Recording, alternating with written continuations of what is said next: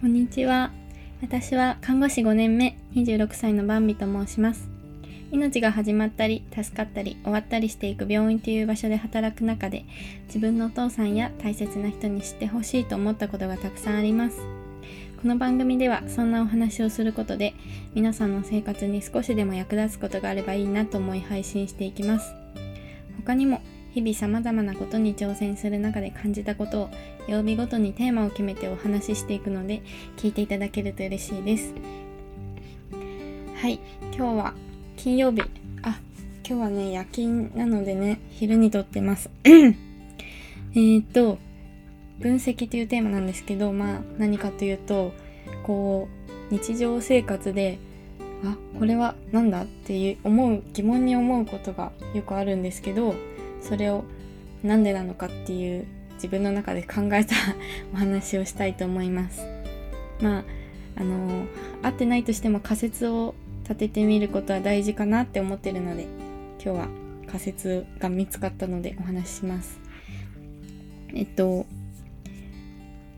皆さんこう歩いてたり、まあ、家にいたりしてすごいバンバンバンバンバンってバイク走る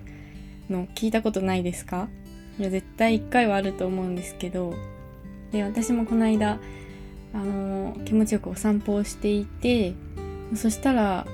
このバイクの音が迫ってきて「えまだ遠くにいるのうるさ」みたいな。で近づいてきて遠ざかってもかなり遠くに行ってもまだ聞こえるんですよね。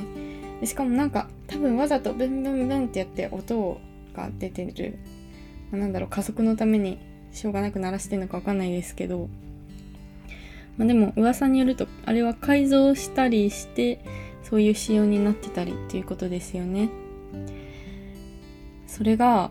なんでだろうって思ったんですよね。なんでこの周りの人にうるさって思われながら大きい音を出すんだろうって思ったんですよね。その心理が理解できないなと思ったんですけどあでも最近思い当たることあるなって思ったのでそのお話をしていきたいと思います。まあ、結論から言うと多分その世界に入ると高みを目指していくのでその周りが見えなくなるからじゃないかと思うんですね。まあ、詳しくお話しするとうん例えばそのバイクの方だったらバイクの音が出る回があるじゃないですか 音が出るなのかあの外装が素敵大きいごついなのかちょっと一緒なのか別なのかわかんないですけどその大きい音が出る憧れを見つけたりするじゃないですか。あこの人のバイクかっこいいみたいな。でその目標が別に全然うるさくない許容範囲最初はそうだったとしてもその世界に入ってその人の真似をしていくうちにさらなる上がいるじゃないですかやっぱり。あここの人もすごいかっこいいなって思っていくとどんどんどんどんその世界に入り込んでいくにつれ上が見えるじゃないですか。上には上がいるんですよね。ってなると自分自分の今の状態は全然まだまだじゃないかって思うじゃないかなと思うんですよね。でこれあの似たような例で日サロ日焼けサロンもそうなんじゃないかなって思うんですよねなんか最近わかんないですけどちょっと前テレビですごい黒い方が日サロンに通ってていや全然こんなのまだ黒くないですよみたいなの見たことあるんですけどそれも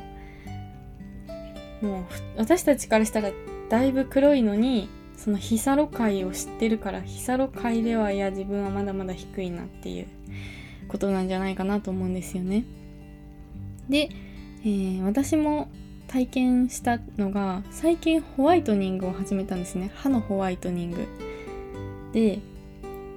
ホワイトニングはあのお金をかけて歯を白くするっていうものなんですけどでも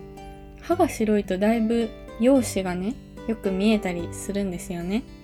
お金をかけて容姿を変えるっていうのは、まあ、すごいいいことだなと思うのでやってみました。で、えっ、ー、と、私でもこの人やりすぎだなって思うこともあるんですよね。芸能人の方とか見てて。いやちょっと逆に白すぎて違和感みたいな。だから程よい白さがいいんだろうなと思ってたんですけど自分が1回やってみて2回目にあの歯医者さんに行って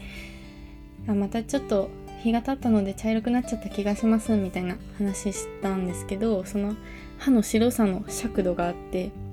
こっからは普通の人より白いですよみたいなゾーンもあるんですね。で私はまたその普通の人よりはまた茶色いとこに戻ったんじゃないかなと思ったんですけどいやもう全然目標は維持できてますねみたいな感じだったんですよ。目標の白さを最初に決めたんですけど。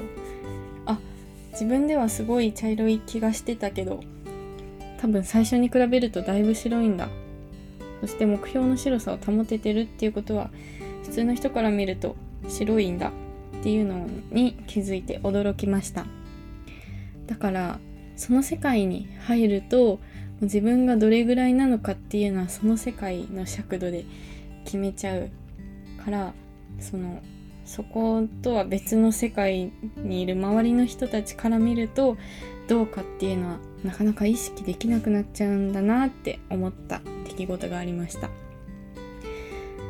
なのでねまあ歯が白い分にはあれですけど自分しか被害はないですけど周りの人に迷惑になっちゃってなっちゃうことに関してはやっぱそこまではいかない方がいいじゃないですか。だからねあの自分がその世界に入った時には普通の人から見たらどうかなっていうのを意識するのはすごく大切だなと思いました。はい。いやこれはね私的にはいいとてもいい学びだなと思いました。それでは最後まで聞いてくれてありがとうございました。明日もあなたにとって素敵な一日となりますように。